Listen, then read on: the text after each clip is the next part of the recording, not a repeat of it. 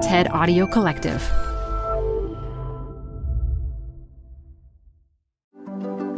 This is the TED Health Podcast. I'm Dr. Shoshana Ungerleider. Today, psychology professor Judy Grisel walks us through the anatomy of a hangover by exploring the surprising ways alcohol affects our bodies. We also discover which alcohols cause the worst hangovers. After the talk, I'll get deeper into the unique health risks associated with drinking alcohol for women and how we might resist the social and cultural pressures that often lead to drinking. I'll even share why I decided to cut back. All this and more after the talk. This show is brought to you by Schwab. With Schwab investing themes, it's easy to invest in ideas you believe in, like active lifestyle, healthy eating, wearable tech, and more. Choose from over 40 themes. Buy as is or customize the stocks in a theme to fit your goals. Learn more at schwab.com slash thematic investing. This episode is brought to you by Progressive Insurance. Whether you love true crime or comedy, celebrity interviews or news, you call the shots on what's in your podcast queue. And guess what? Now you can call them on your auto insurance too with the Name Your Price tool from Progressive. It works just the way it sounds. You tell Progressive how much you want to pay for car insurance, and they'll show you coverage options that fit your budget. Get your quote today at progressive.com to join the over 28 million drivers who trust Progressive. Progressive Casualty Insurance Company and Affiliates. Price and coverage match limited by state law.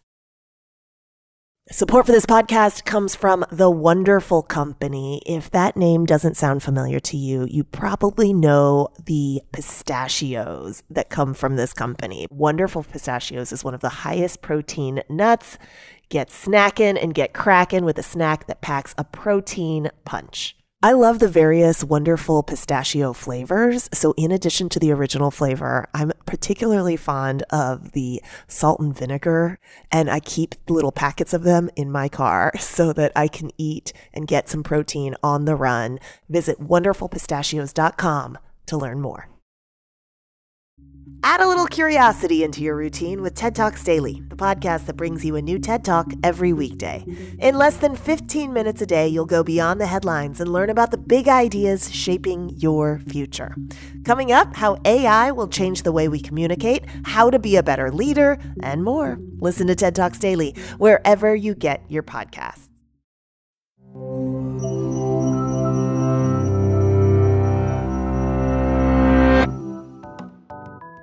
In a 1973 study, 20 volunteers got drunk once a week for eight consecutive weeks, each time on a different alcoholic beverage and each time with precisely the same dosage. This was science, after all. The goal of this experiment was to find out which alcoholic drinks cause worse hangovers. Hmm. Of course, it takes much more than one small study to answer such a question. Since then, science has learned a lot about hangovers, though some mysteries remain. The molecule responsible for hangovers is ethanol, which we colloquially refer to as alcohol. Ethanol is present in all alcoholic beverages, and generally speaking, the more ethanol, the greater the potential for a hangover. The symptoms and severity can vary depending on weight, age, genetics, and other factors. But still, hangovers generally share some common and unpleasant features. So, how exactly does alcohol cause a hangover? And is there any way to reliably prevent one? Alcohol slows down the communication between neural cells. After someone has had their last drink, as the concentration of alcohol in the blood drops back to zero, the brain rebounds from sedation and swings in the other direction, entering a hyperactive state. This may lead to the tremors or rapid heartbeat associated with hangovers. It also makes sleep shorter and less restful than normal. But these effects are just the beginning. Alcohol impacts so many of the body's processes, throwing delicate balances off kilter. And even the most familiar hangover symptoms have surprising contributors. For example, alcohol disrupts levels of many hormones. One of those hormones is cortisol. Normally, fluctuating cortisol levels help regulate wakefulness throughout the day and night. So, the disruption in cortisol during a hangover may cause people to feel groggy or disoriented. Another hormone alcohol interferes with is vasopressin, which normally decreases the volume of urine made by the kidneys. By decreasing levels of vasopressin, alcohol causes people to pee more and become dehydrated. Dehydration can lead to thirst, dry mouth, weakness, lightheadedness, and headache, one of the most common hangover symptoms. In addition to dehydration, hangover headaches can result from alcohol's influence on chemical signaling in the brain, especially on neurotransmitters involved in pain signaling. Alcohol can also damage mitochondria, which are responsible for producing the ATP that gives us energy. This may contribute to the fatigue, weakness, and mood disturbances experienced during a hangover. Meanwhile, alcohol stimulates the immune system, leading to inflammation that can damage cells within the brain, affect mood, and impair memory. And it can irritate the gastrointestinal tract and inflame the lining of the stomach and intestines. Alcohol may also slow down stomach emptying, which could lead to increased production of gastric acid. This is why alcohol can cause stomach pain, nausea, and vomiting. Alcoholic drinks also contain other substances that are produced during the fermentation process that give the drink its specific flavor. Some evidence suggests that one of these, methanol, is particularly bad for hangovers. The body doesn't start metabolizing methanol until it's done processing ethanol. And when it does, the toxic metabolites of methanol may potentially worsen hangover symptoms. Beverages that are closer to pure ethanol, such as gin and vodka, may cause fewer hangover effects. Meanwhile, the presence of flavor ingredients in beverages like whiskey, brandy, and red wine may make these kinds of alcohol cause more hangover symptoms. So, the choice of alcoholic beverage matters, but any of them can cause hangovers simply because they all contain alcohol. So, do common hangover remedies actually work? Drinking water and electrolyte beverages can help reduce symptoms related to dehydration, and eating, especially carbs, can help replenish the glucose levels alcohol reduces. But ultimately, the only sure way to prevent a hangover is to drink alcohol in moderation, or not at all. This show is brought to you by Schwab. You're here because you like to keep a pulse on fitness trends. Well, now you can invest in what's trending in active lifestyle, healthy eating, wearable tech, and more with Schwab investing themes. It's an easy way to invest in ideas that you believe in. Schwab's research process uncovers emerging trends. Then their technology curates relevant stocks into themes. Choose from over 40 themes. Buy all the stocks in a theme as is or customize to better fit your investing goals, all in a few clicks. Schwab Investing Themes is not intended to be investment advice or a recommendation of any stock or investment strategy. Learn more at schwab.com slash thematic investing. Support for this show comes from Brooks.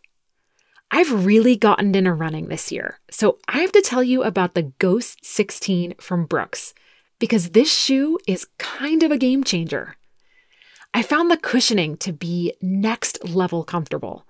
It's incredibly soft, yet surprisingly lightweight. It's literally comfortable every time my foot hits the pavement. The Ghost 16 from Brooks isn't just a shoe for me, it's a daily boost for my runs. Visit brooksrunning.com to learn more. Hey there, it's Dr. Shoshana. So, we just heard all about the science of hangovers, and chances are you've experienced a hangover at one point or another. That's how common they are, or more precisely, that's how common it is to drink. In America, we live in an alcohol centric society.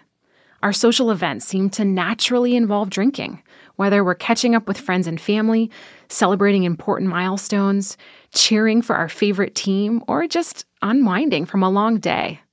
And while we may think that celebrating an achievement with a toast of champagne or having a glass of wine with dinner is one thing, binge drinking can pose even more serious health risks. Sadly, it's a widespread occurrence on college campuses, claiming too many young lives each year. Given how much alcohol is a part of the average American's life, it seems almost surprising to consider that alcohol is technically a poison to our bodies. According to the World Health Organization, alcohol is a carcinogen that's linked to seven types of cancer. It's one of the few substances that not only causes a release of chemicals in your body, it also has a poisonous effect on cells and can cause cellular damage. The toxicity of alcohol kills cells and damages proteins and DNA. It's no wonder that it's linked to all sorts of health conditions like high blood pressure, heart disease, liver disease, disorders of the nervous system, digestive problems, and more. For women, the risk of developing alcohol related health issues is even higher. It also affects us differently. For example, in general, women weigh less than men, so it doesn't take as much alcohol to cause damage. And because women have less water in their bodies than men, they tend to have a more concentrated blood alcohol level and a greater potential for harm. According to a 2015 study, women who drink excessively are more susceptible to alcohol related heart disease than men, even if they consume less alcohol. And lastly, research shows that women who have just one drink a day have an increased risk for breast cancer compared to women who don't drink at all. So while we often focus on the dangers of binge drinking, even consuming alcohol in smaller doses can pose a risk to your health. There's a lot of good reasons not to drink, especially if you're a woman. I'm lucky that in my life, I've never felt too drawn to alcohol. I mean, I drank with my friends socially, but usually not too much. And if I did have one too many, I definitely felt hungover the next day. And that was enough of a deterrent to keep me from making that mistake too many times. I'm now comfortable simply ordering sparkling water or a mocktail at a bar or restaurant, even while everyone else is drinking. There's no shame in being sober. But understandably, it can be really hard for people to resist drinking alcohol, especially given the social and cultural pressures in this country that encourage it. And certainly, for people who have an alcohol addiction, this is much more complicated. But it looks like acceptance for not drinking is growing. Today, there's even a new wave of sober bars sweeping the country. Sober bars first appeared in the 19th century during the temperance movement, but they're now enjoying somewhat of a modern day remake and resurgence, catering to people who want to socialize without the booze. And not drinking means I end up being the designated driver for a lot of outings. But the truth is, I really don't mind. And I get to use all of those calories I didn't spend on alcohol for the one vice that really matters dessert. The reality is, because alcohol is toxic, it's pretty impossible to call any amount of it truly safe. And despite some recent reports linking light drinking to a slightly longer lifespan, there's still no hard data that any amount of alcohol is better than none at all. Everything in moderation seems like a reasonable adage, but in the case of alcohol, the data shows it's best avoided altogether. Thanks so much for listening today. This episode was produced by Joanne DeLuna and fact checked by Ted. And special thanks to Anna Phelan, Sammy Case, Maria Lagius, Michelle Quint, and Colin Helms. I'm Dr. Shoshana Ungerleider. Stay well, and I'll talk to you next week.